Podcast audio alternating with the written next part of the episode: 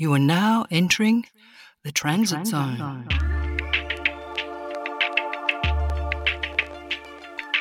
Welcome back to the Transit Zone. I'm Peter Clarke in Melbourne, Australia. Margo Kingston in Comboyne, New South Wales. And Tim Dunlop in South Bank in Melbourne.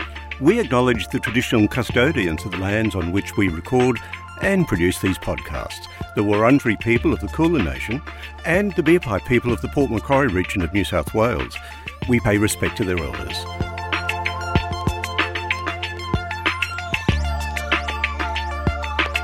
Margo Tim, it's a thrill. It's a thrill, a veritable thrill to see you all again. It's been a long time between drinks, and for various reasons which we can possibly touch on.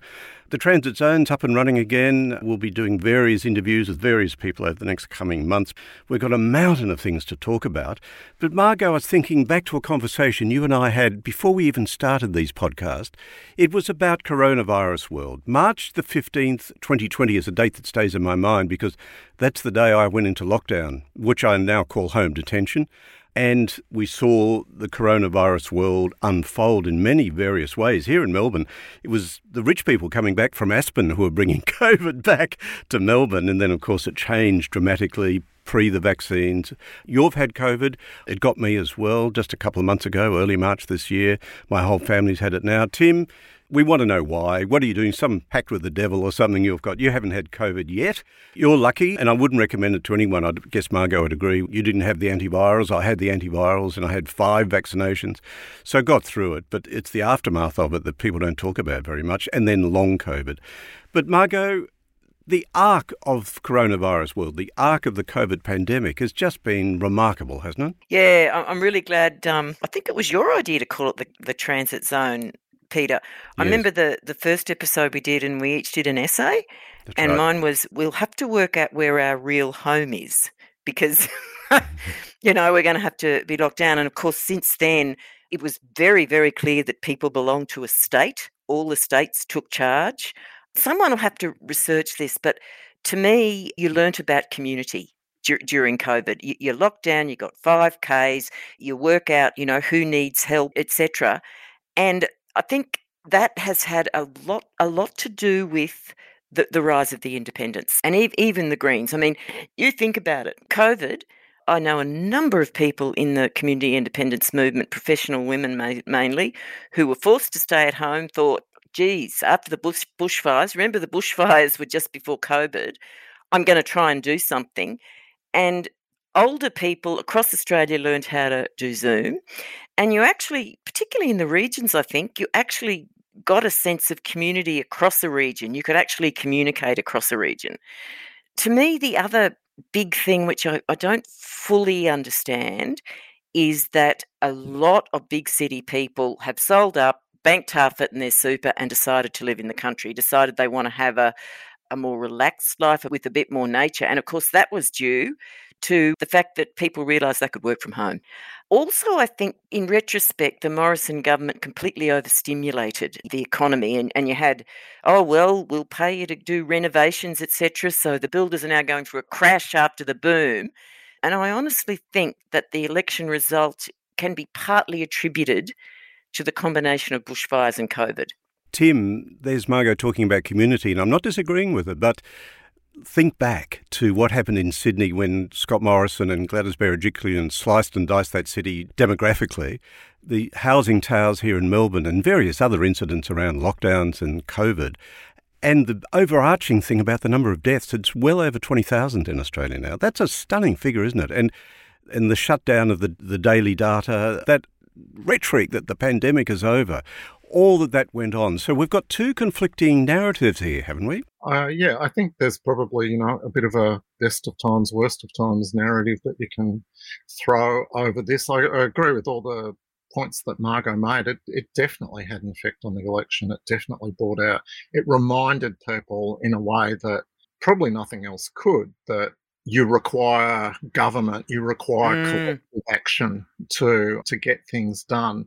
And not surprisingly, that also brings out the counterforce, which is that people worry about government overstepping the mark etc. So it unleashed a lot of, particularly from the right, objections to everything from vaccines to lockdowns to whatever. And it's played into forces that were already there. But again, you know, it was it was the big moment that managed to unleash these things because of the nature of the the pandemic that we faced. You've seen the rise of these various, I'd still call them fringe groups, anti-vaxxers, shading over into neo-Nazis, have clearly come to the fore in a way that they um, would probably wouldn't have so quickly before. So we've had both, but I think I would really stress that the net effect has been positive, that it has reinvigorated a sense of community and a, and a sense of there are just some things that need collective action. And COVID was very obviously that, especially right at the beginning when we didn't know what the hell to expect. No one knew what was going to happen, how bad it was going to be.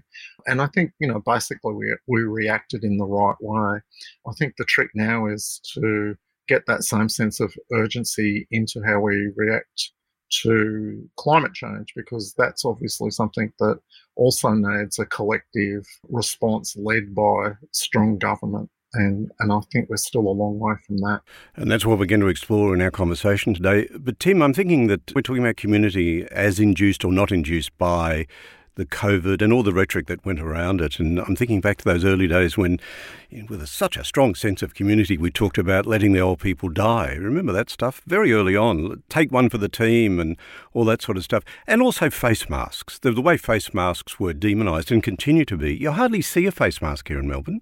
I had a report from Brisbane that there are more face masks out and about in Brisbane, but face masks got caught up rationality was kicked to the curb, and face masks got caught up in that they signified the tyranny, if you like. They signified overreach of government authority, and we're not going to put on face masks just because you tell us to.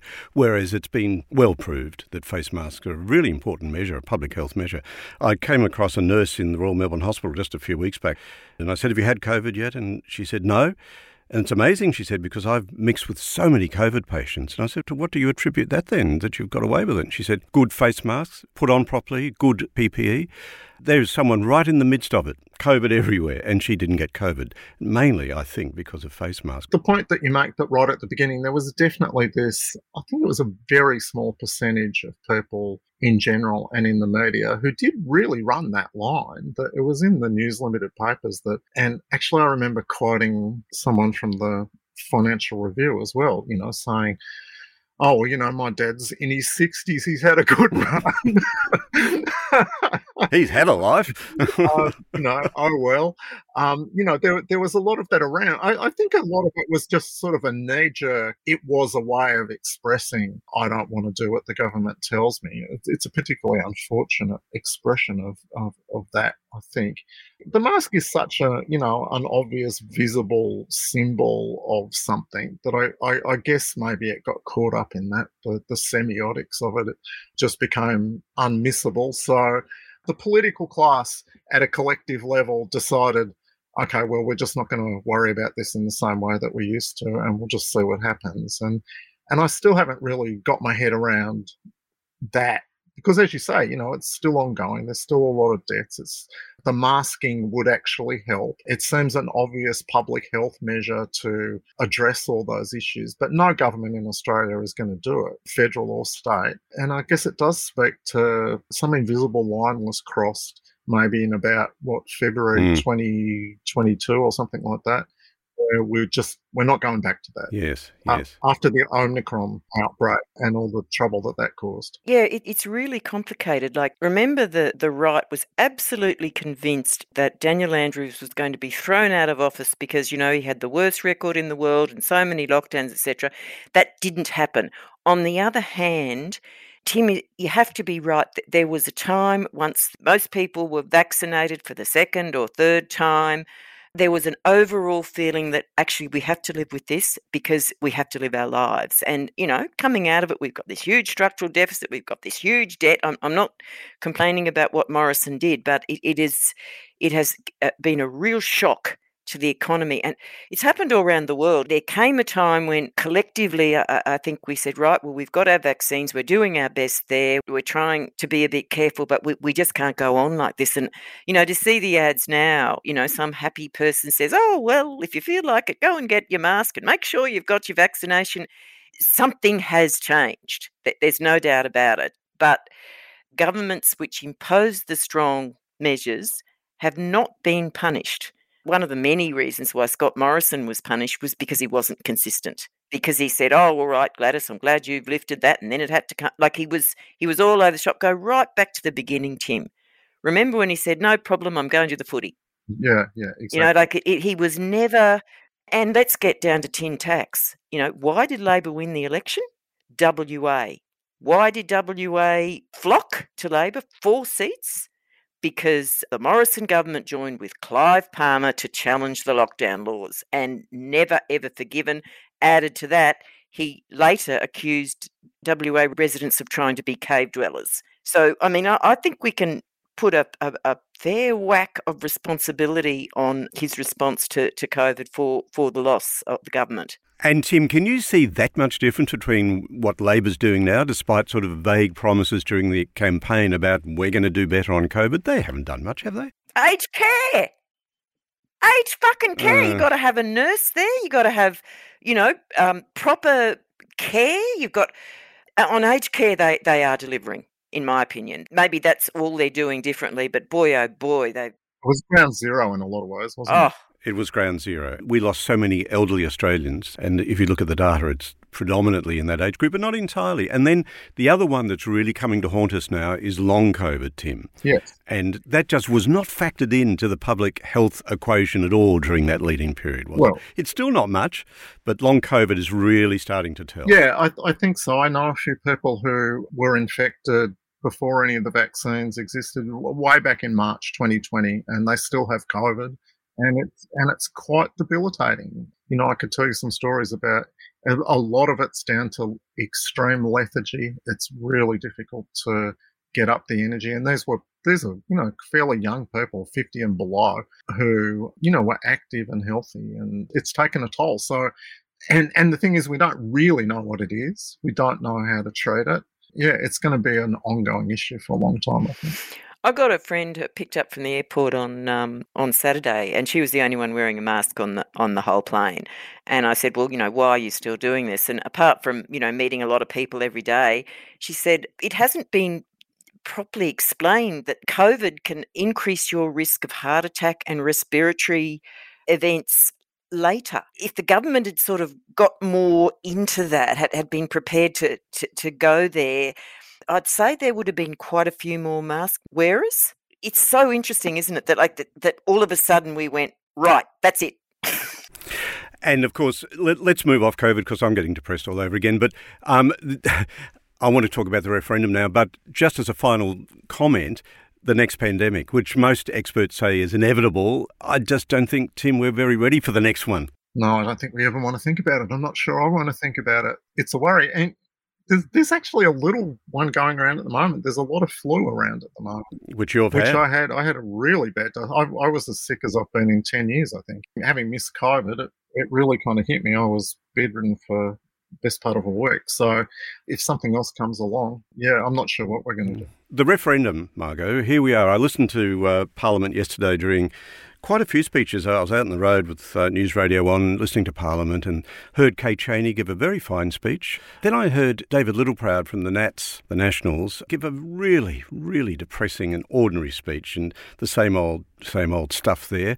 So the referendum, how are you seeing it? I was genuinely shocked when Dutton said that there would be a an official Liberal Party position. I, I thought it was pretty obvious that you'd go conscience vote. The main reason is do you really want to? You've already turned your back on your, your blue ribbon base. Do you really want to walk away so fast?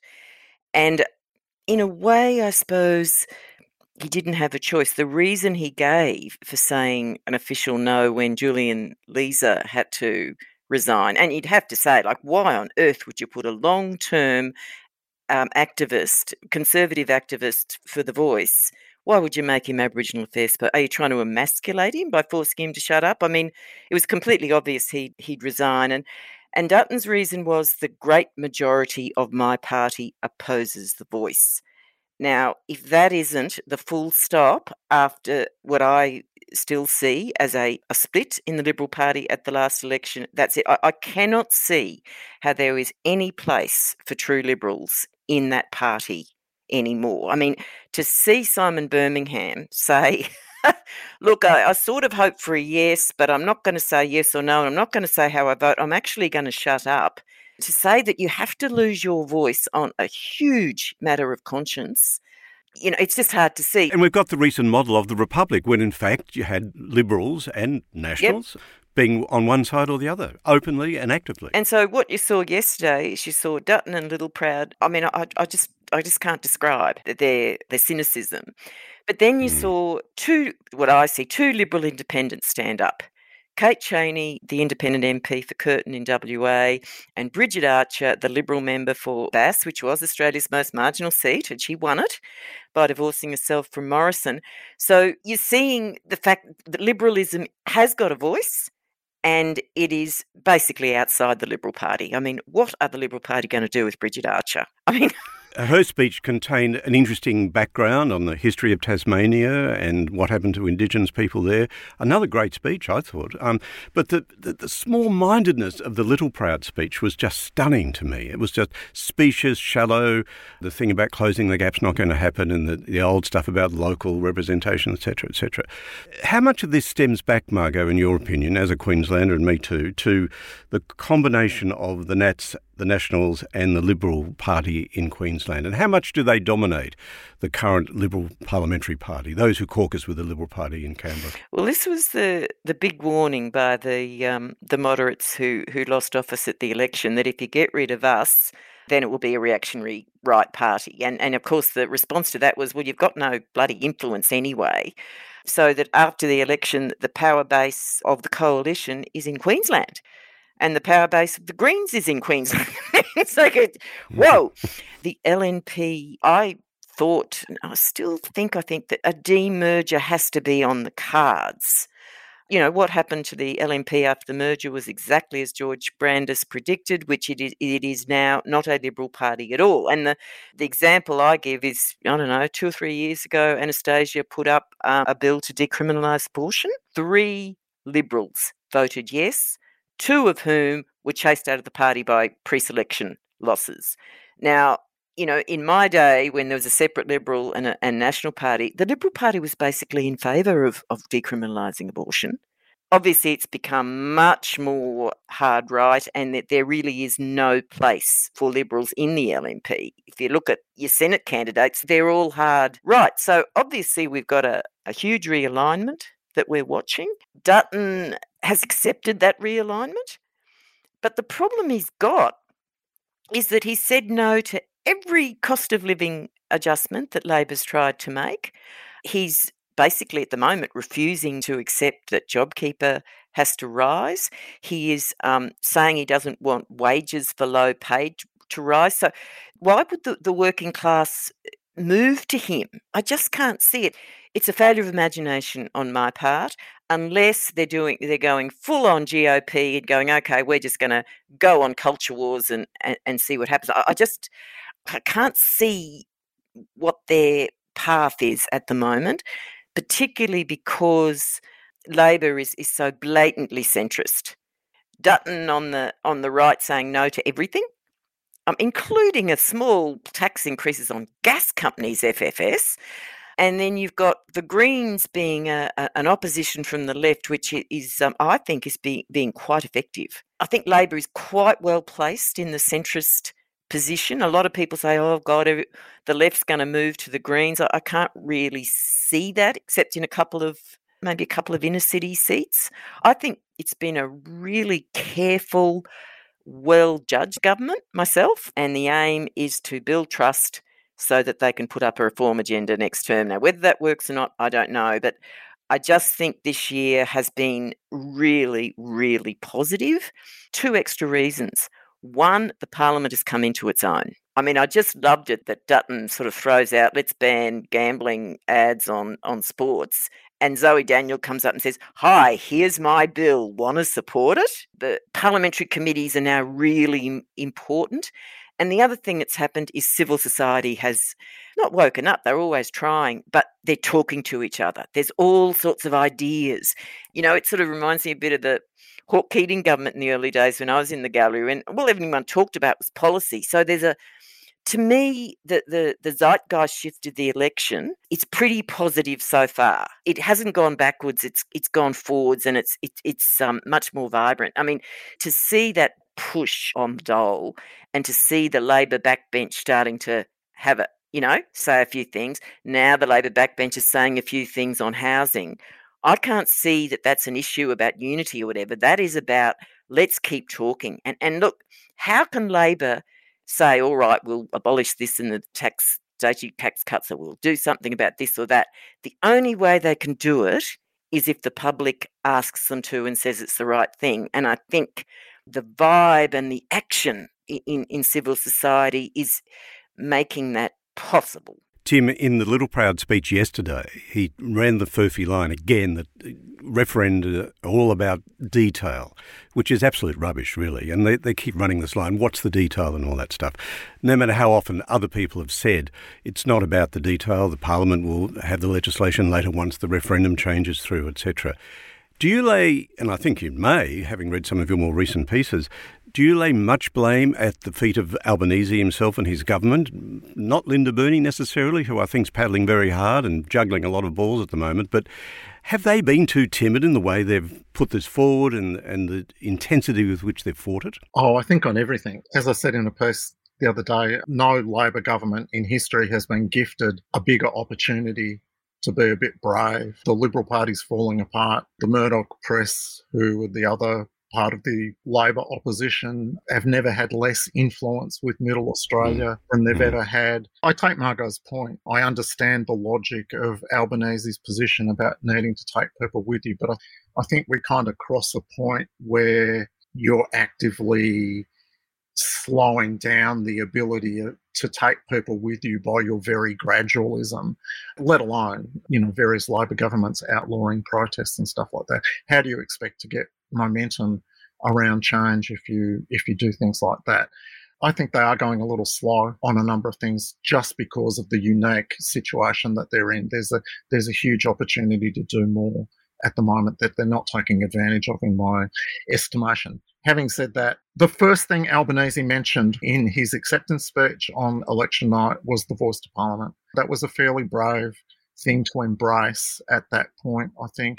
And, you know, he's obviously genuinely committed to it, but I, I, I think he has been a little guilty of soft selling it.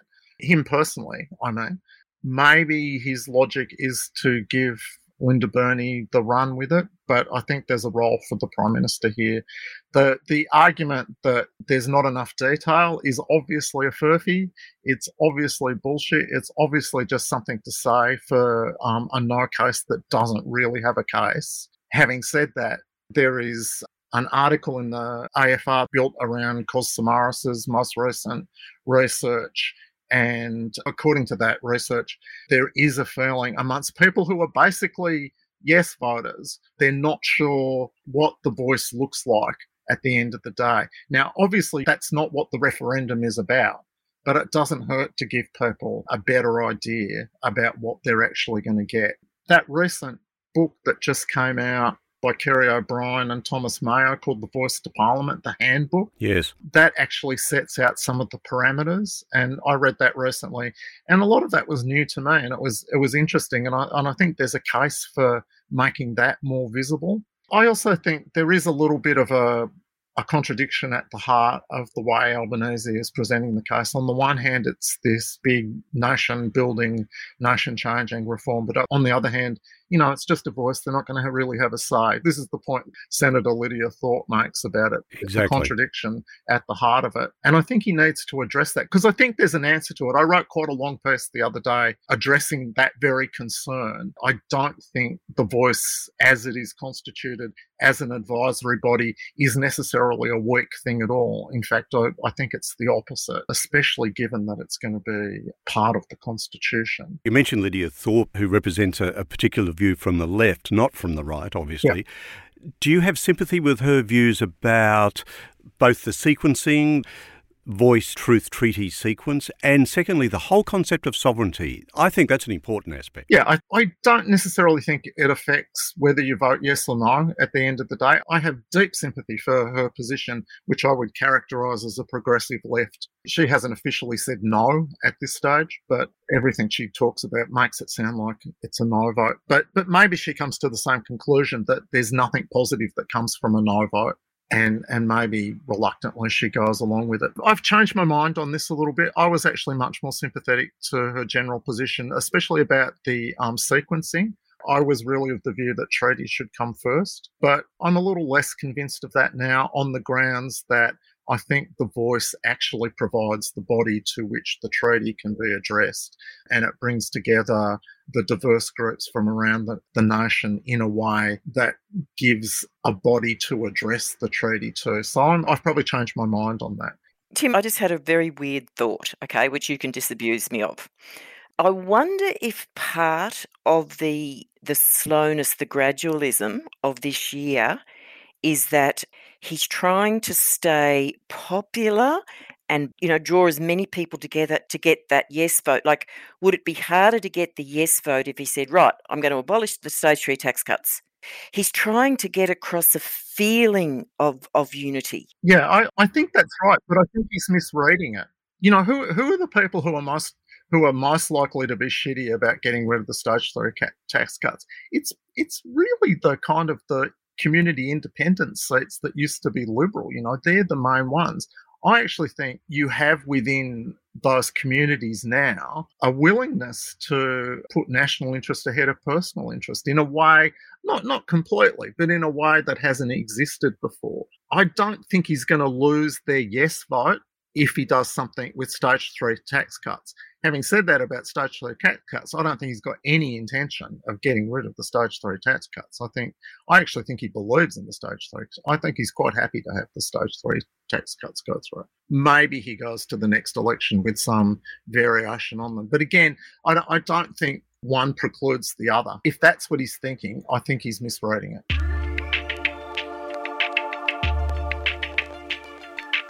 You're listening to another Transit Zone podcast. Margo Kingston, Tim Dunlop, and I are looking ahead to the challenges and opportunities of 2023.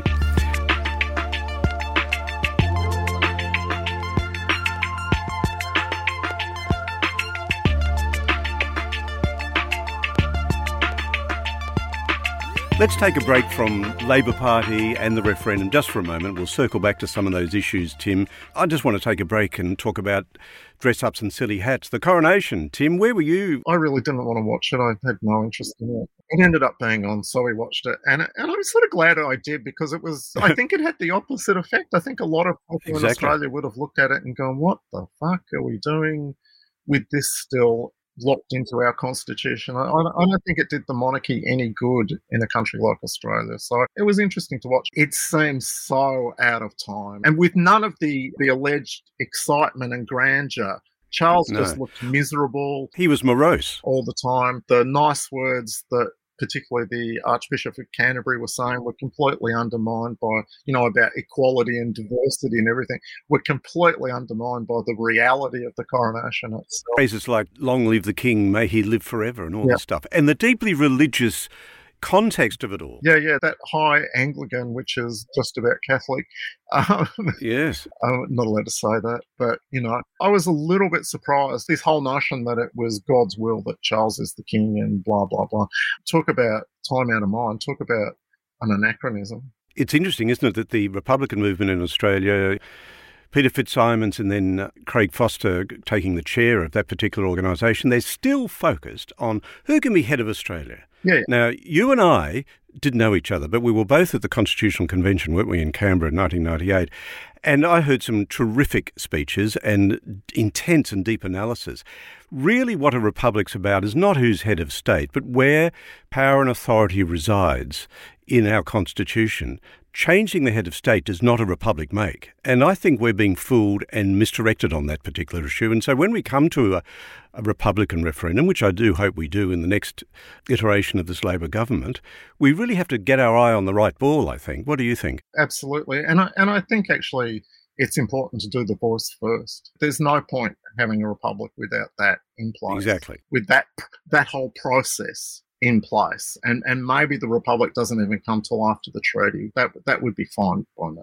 But yeah, you're right. The official Australian Republican Party model, which is you know pretty much the one that was defeated in 1999, and this whole top-down let's have sports stars associated with it, blah blah blah approach that they've got is just you know so ill judged. I think people want a republic, but you're going to have to give them the model that they want to get it up. And that's not just a tokenistic change to a glorified Governor General. That's right. And I think the kitchen table conversation model suits this perfectly so people can wrap their head around what on earth, for example, Section 61 of our Constitution, which gives executive power to the Queen. And it's as simple as that. We need to change that and then comb through the Constitution and it's just infused with the idea of Crown having sovereignty it's strange that we have the word Commonwealth, which really means republic. We need to place in Section 61, we the people, as the legitimate source of power and authority, a people's republic. That's what we need, really. Yeah, no, I, I would agree. But I think it's important to do that in conjunction with the Voice Treaty Truth sequence and recognise the, the connections between all that. This is a very long and ongoing debate that we're going to have to have. You know, you do wonder sometimes how up to this debate we are when you look at what's happening with the Stan Grant thing at the moment is an, is an interesting insight into right. where we are, actually are. The voice is complex enough, but the Republic is going to be very complex. We're a creaky 19th century constitution built in the empire. It needs a lot of renewal. Margo, how are you viewing that? Do you think we're up to a a debate about. Let, us hope that the referendum on the Indigenous voice gets through. I shudder to think if we fail on that one, it's just uh, horrific to think about that. But then we move on to the Republic. How do you view that?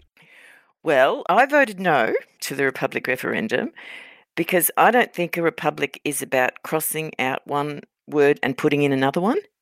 To me, if we're going to make be a republic, we've got to say what we stand for. So I'm not saying there has to be a Bill of Rights or, or anything like that, but there has to be something that says what Australia stands for, what our values are. Tim is spot on. I mean, if we cannot get Aboriginal recognition in the Constitution, we, you know, that's it. But you know, um, as far as the coronation went, I, I, think it feeds into my view in a way. Like I, I, didn't watch it because I've been following British politics and and what's going on in Britain very closely since the Boris Johnson um, defenestration. That is a dying country. And, and I didn't want to watch the coronation because I, I saw bits and pieces of it on the news, and it's a, it's a parody. It, it's it's now a parody. It is the fall of the British Empire. Like the, the monarchy is a tortured soap opera. That's all it is. And all this pageantry and everything, it's all they've got left. And and I, I'm actually quite sad about that. I mean, our, our legal system and our a lot of our values of the rule of law come from Britain. That's over. Uh, so, what do we stand for now? And of course, that feeds into the current security situation, where we seem to be just becoming the 51st state. We are, beca- in a way, with AUKUS and becoming completely integrated with a world leader, which you'd have to say has a risk of descending into civil war. it's very, very difficult. I'm not saying we've got any choice, but it would be good if we could have a conversation about what we stand for, about what this young country believes in as its basic truths and not just a swapperoo job. No, what is the job. point of that? what, what is None. the point? None. I mean, you know, a republic is a statement of who we are, isn't it? Yeah, exactly. And just a quick reminder that while the Gilbert and Sullivan parody was going on in Westminster Abbey, the Metropolitan Police in London were out arresting people for protesting, arresting people just standing by. They were obviously out of control. There's something pretty scary going on there. And I agree, the UK is in deep Well, their deep police trouble. force doesn't work, their mail service doesn't work, their visas don't work, their hospitals don't work, nothing, nothing works. Meanwhile, you've got this incredible systemic, endemic political corruption. And you go, oh, yeah, oh. And of course, that hierarchical system with the king sitting at the top, the aristocracy, unelected House of Lords, which still hasn't got itself Which sorted. basically pay to get in the Lords with political donations. I mean, handing out what the fuck? What is Yeah. going on? We've touched on the USA. Let's go to the USA now. And I want to talk very quickly about Twitter and Musk, etc., in a moment. But what are we seeing? How feasible is it, Tim, that Donald Trump could return to the Oval Office, do you believe? Yeah, it's it seems very feasible. Um, he, Mm. He's sort of proven his own adage about he could shoot someone on Fifth Avenue and he, he wouldn't lose a single voter. He still completely owns the Republican Party, you know, which Yep. is the only alternative party of government and the presidency in in that country. DeSantis was looking for a little while like he might be able to challenge Trump, but he's he seems to. I mean, he's he's such a piece of work anyway. But Yeah, um, More dangerous than Trump in a way. I, yeah, I think more dangerous. I think he's more radical in a lot of ways. than Yes. Trump. He's a complete and utter Gilead ratbag. He doesn't have the popular appeal that that Trump does by al- almost the opposite. So I, I don't think he's a genuine contender. And given that, I don't think anyone else is going to run against Trump. So then it becomes a matter of, well, can Biden beat Trump? I actually think he can. I think there is a, and this has been shown in some state and local and House elections and governor elections recently. The Democrats keep winning these seats, and often it's down to not dissimilarly to Australia, it's the mobilisation of women. You know, of course, they have a different voting system, you have to get out the vote Yes. and all that sort of stuff. But women are coming out to vote. The abortion issue is a huge thing, and all the various bodily restrictions that somebody like DeSantis and, and the Republican Party in general seem to be wedded to is actually deeply unpopular in that country. And so with the book bans, etc. The, Yeah, yeah. the, the ability of very small minorities to run the society. And you see, you know, librarians and schools and all the rest of them cowering to that intimidation and the threat of violence. So I think it could look very similar to the last election. With Trump sailing through on about 30%, you know, big GOP lineup, knocking them off one by one, them dropping out. 30% becomes the candidates, then first past the post voting, and then the electoral college. And here we go. Yeah, yeah, ex- exactly. It's it's such a, a weird system at the end of the day that that really suffers when you put it under this sort of pressure. It's not built for this sort of pressure. It kind of cruises through and everything's okay. But we normal people are, are winning by a reasonable majority. But um, when when that doesn't happen, um, it, it's open to all sorts of abuses. And from from the electoral system up, you know, the the ability to stop people from voting in America is um, manifold and um, and is often exercised by particularly the Republican Party, you know, just to stop people voting. So it's a horribly manipulable system um, by people with ill intent, and there are just plenty of people with ill intent within that country.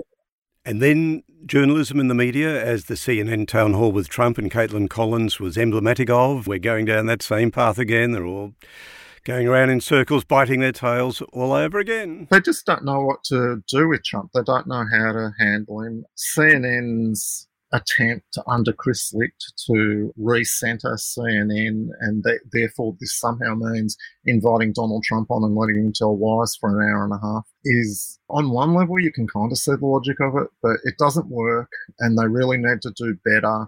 But they don't seem to know what to do, or they, they they're just not willing to to really put the work in that's needed to address the threat that he reckons. And and you know it it just goes to a much deeper problem within I think particularly U.S. journalism. This this whole notion that you know your first loyalty really has to be to democracy, not to notions of balance and objectivity. There's no free press without democracy. So your loyalty has to be to that. And And a lot of the mainstream media in America really don't accept that. They've openly said it. The you know editors of the New York Times and the Washington Post and the the big cable companies like CNN actually prioritize this weird notion of what they call objectivity or balance. And it's just endlessly exploitable by those who decide to exploit it. You know, the Steve Bannon thing of the way to deal with this is just to flood the zone with shit works. The media have been bad at responding to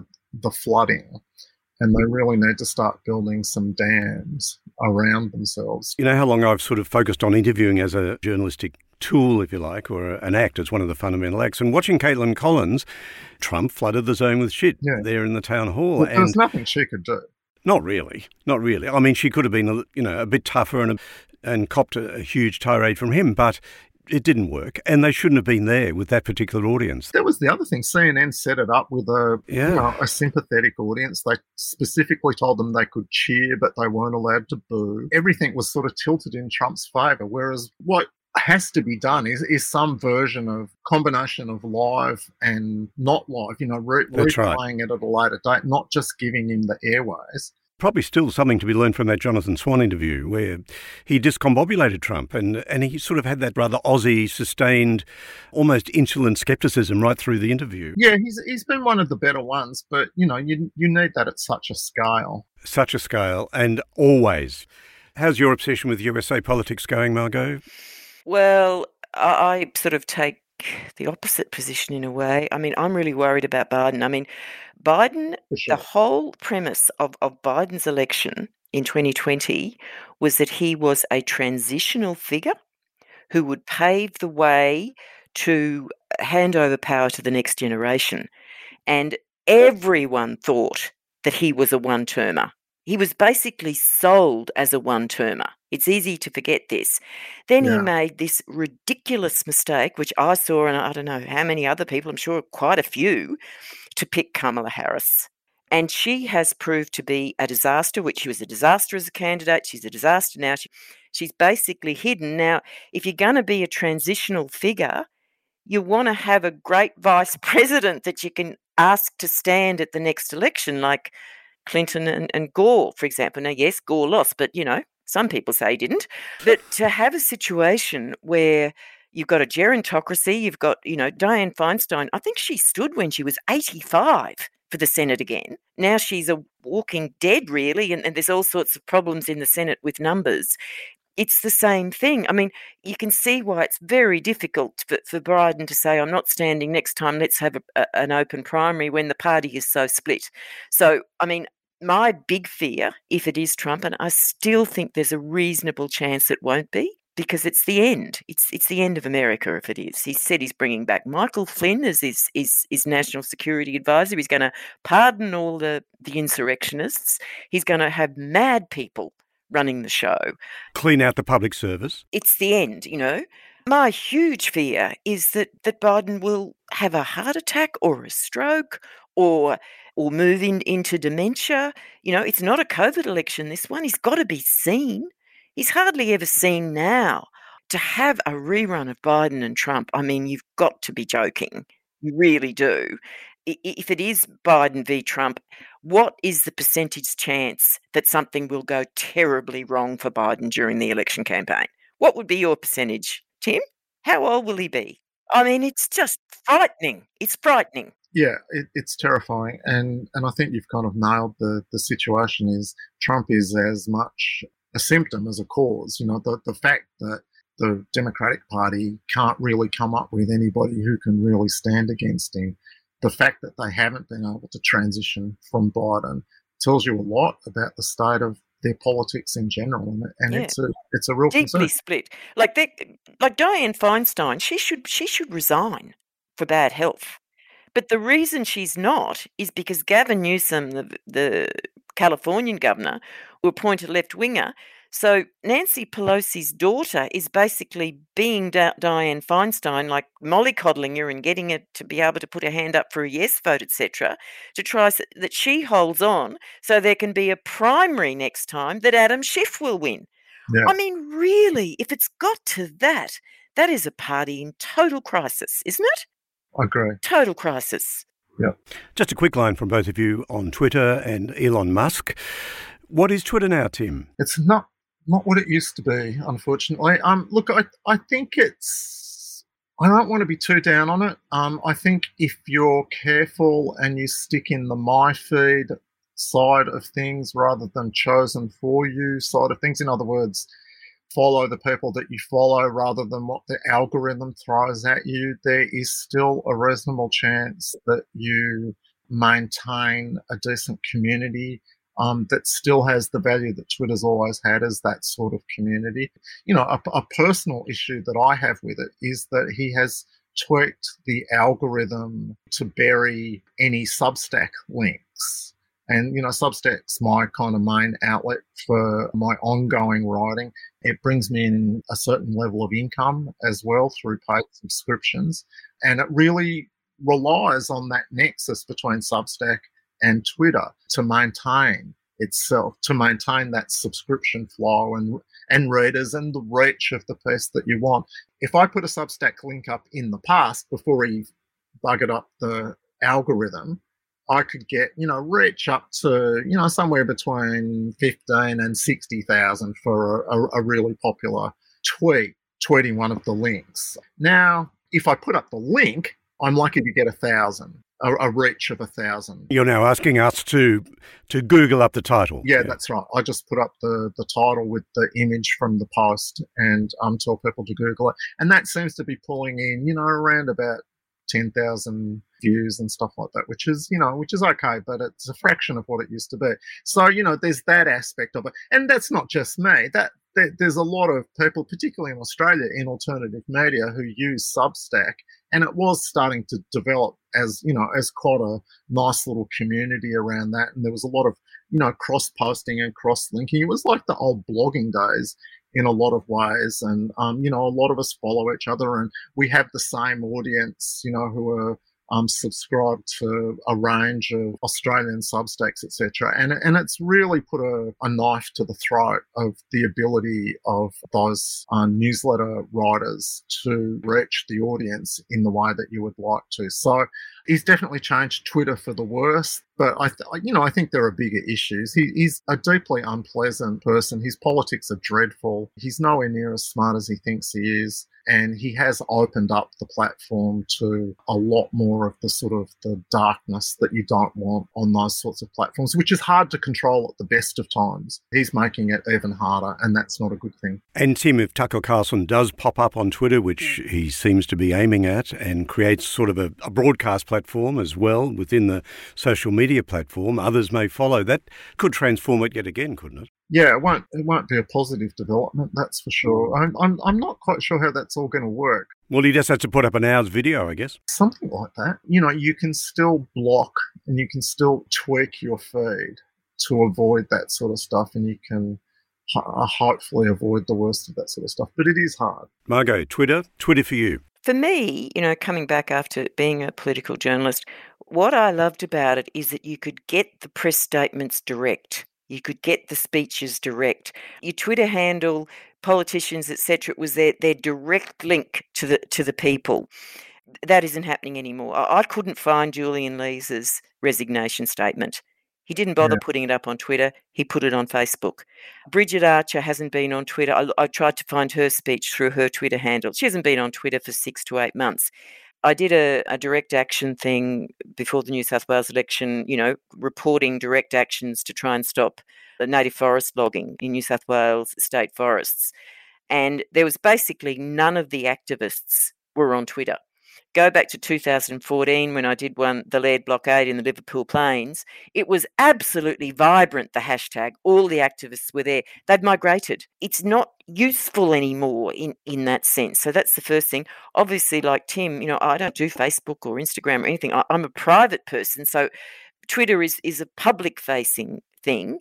No Fibs audience basically comes through Twitter through my Twitter feed. So it affects that. Blue check marks. I mean, for goodness sake, I listened to a podcast on the Bulwark with Kara. Kara Swisher. Absolute, you know, very, very interesting on, on digital stuff, etc. And I thought, oh, I'll tweet that. So I put Kara Swisher in the search box and up come about 35 Kara Swishers. You can't tell which is which because there's no effing check mark.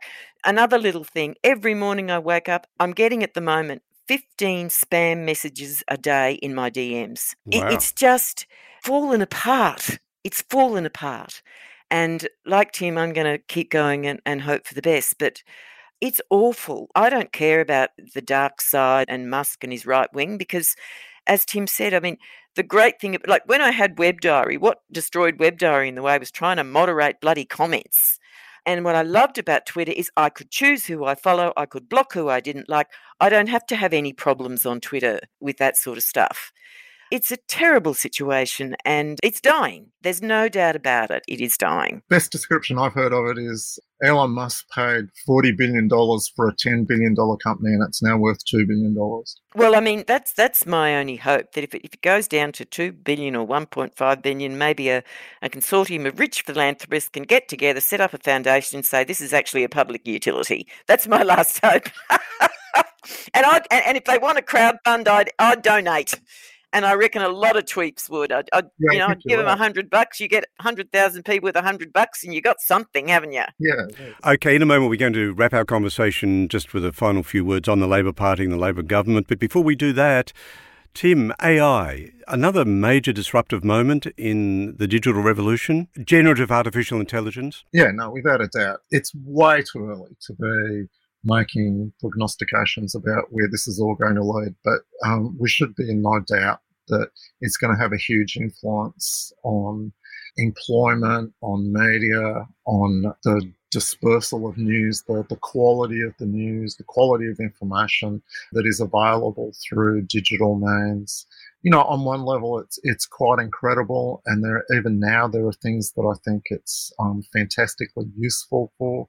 I've just signed up for the GPT-4 most recent iteration where it scrapes stuff from the web in real time, and so is is not just dealing with data sets that stopped in 2021. It's it's using information right up to the present, and it, it does you know a pretty brilliant job of summarizing the some some of the things I've done. You know, asked it to summarize recent news stories on say The Voice or something like that, and it, it does a pretty good job of that and it gives you a lot of links that you can use and, and, and verify and check and, and all that sort of stuff. So as a research tool essentially? A, a, little bit as a research tool. I think it's more the summarizing ability that i'm using it for at the moment. Um, mm. but i have spoken to people in various industries including a couple of very big companies tech companies um, who are using it. Um, and I, I, won't name the company, but a big tech company. I spoke to someone the other day and I said, Are you using it? And he said, Of course we're using it. And I said, And what does it mean in the short term for you? And, and he basically said, It means we, we won't need to employ the same number of uh, kind of entry level programmers. To write code? To write code. Yeah, a lot of code writing. That's an area I don't really understand and can investigate myself. But that seems to be a huge aspect of what it's doing. So, yeah, it's absolutely world changing. We're going to go through all the same stuff that we've been going through with various iterations of technological change over the last 20 or 30 years questions of regulation are going to be um, front and center, and and I don't think anybody really has the answers to those questions. But it's it's something we have to get our head around. I guarantee we'll be having we've already got them in certain jurisdictions, China, for example, and some other places. Cyber newsreaders. I mean, newsreading's quite a ro- robotic activity anyway, so a real Monty to be replaced by an AI text to performance type application. So we're going to be seeing all that. You've got the strike in Hollywood at the moment, which is at least yeah uh, amongst writers. That's right. Because they're of concerns about using AI to generate stories and story ideas. And there's been a lot of commentary about the artistic side of ChatGPT and its lack of originality, very poor at writing jokes. And stealing, stealing people's art methods and oh. Both visual and textual. It's predicated on that. Yeah, it's predicated That's right. on That's what it's about. That's what it's about. It's huge, vast digital plagiarism in a yeah, way, yeah, isn't it? Exactly. It raises many questions. Final comments because we're going to circle back to your most recent uh, Substack commentary, Tim, on Albanese's Labor government. And the whole area of climate change is one that just staggered me, I've got to say. The opening of coal mines and the lack of progress on that. And without a more focused and concentrated effort in the renewables area, there just seems to be a, a laxity, a anything will go type approach from the Labor government. You've written quite fiercely about that how are you feeling about where it's going? And taking account of what Margo's already said in this podcast about steady she goes, the gradualism is to create a sense of maybe a faux sense of unity and a, and a popularity for Albanese himself. You're pretty fierce in your criticism. Yes, um, I was, and I feel I feel bad about it. um, I, I sort of do. Like a lot of people on the left, I guess, you know, we're glad that Labor are in power. We're glad that the Morrison government is gone. We wish they'd gone earlier. I really do think he is underestimating the willingness of large swathes of middle Australia to take on serious challenges and serious reform in a number of areas and the softly, softly approach that probably served him quite well in opposition and maybe actually got him into power. May the 21st, 2022, the election day last year, really did change a lot about the Australian political landscape. And I wish he was a little bit braver in recognising the nature of that change and leaning into it you know, there are many reasons for that. Um, you know, one of the reasons they lost in 2019 was was was their climate change policy. You know, remember, you know, you won't have your SUV and all that. Another reason they, they lost is they try, seriously tried to do something about housing prices with negative gearing capital gains. Another reason they lost was that they, they tried to, to clamp down on, on outrageous benefits to the super rich with franking, super rich retirees with franking credits. Now, these lessons have been taken on board. The other thing that you have to take into account is that Labor was left with an enormous structural deficit and an, and an enormous debt. They literally can't realistically do major, major reform costing lots of money in the short term, or, or our, our economy will tank. I mean, they've been put in a really, really difficult position. I'm just going to stick to my position, which is at the moment, I am a super fan of Anthony Albanese and his approach.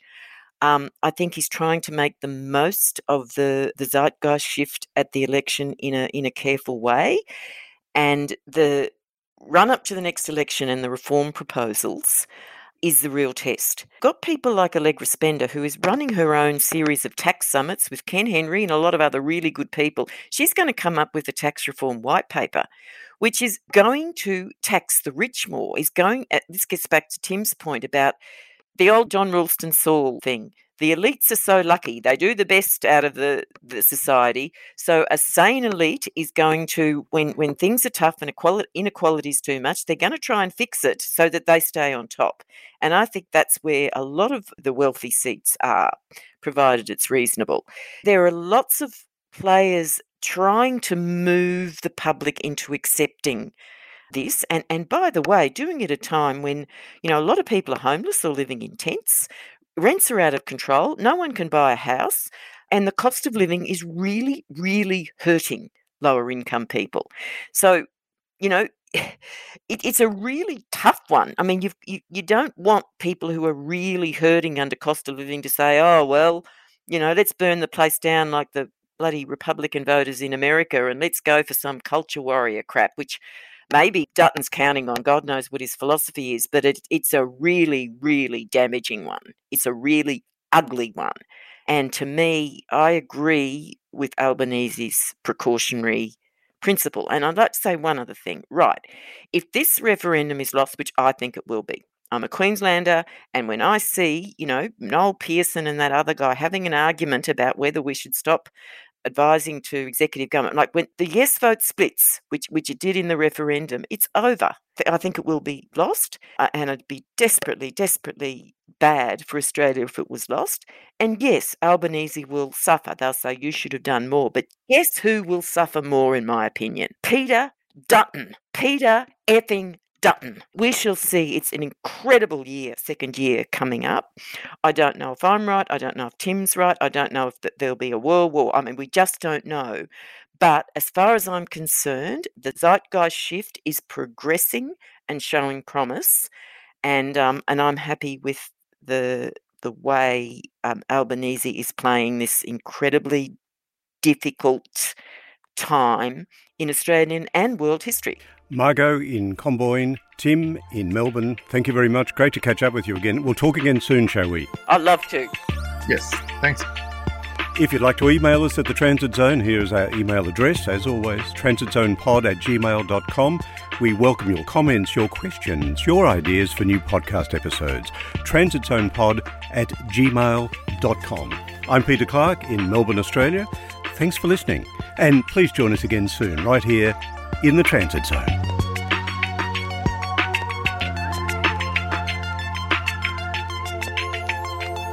You are now leaving the transit, the transit zone. zone.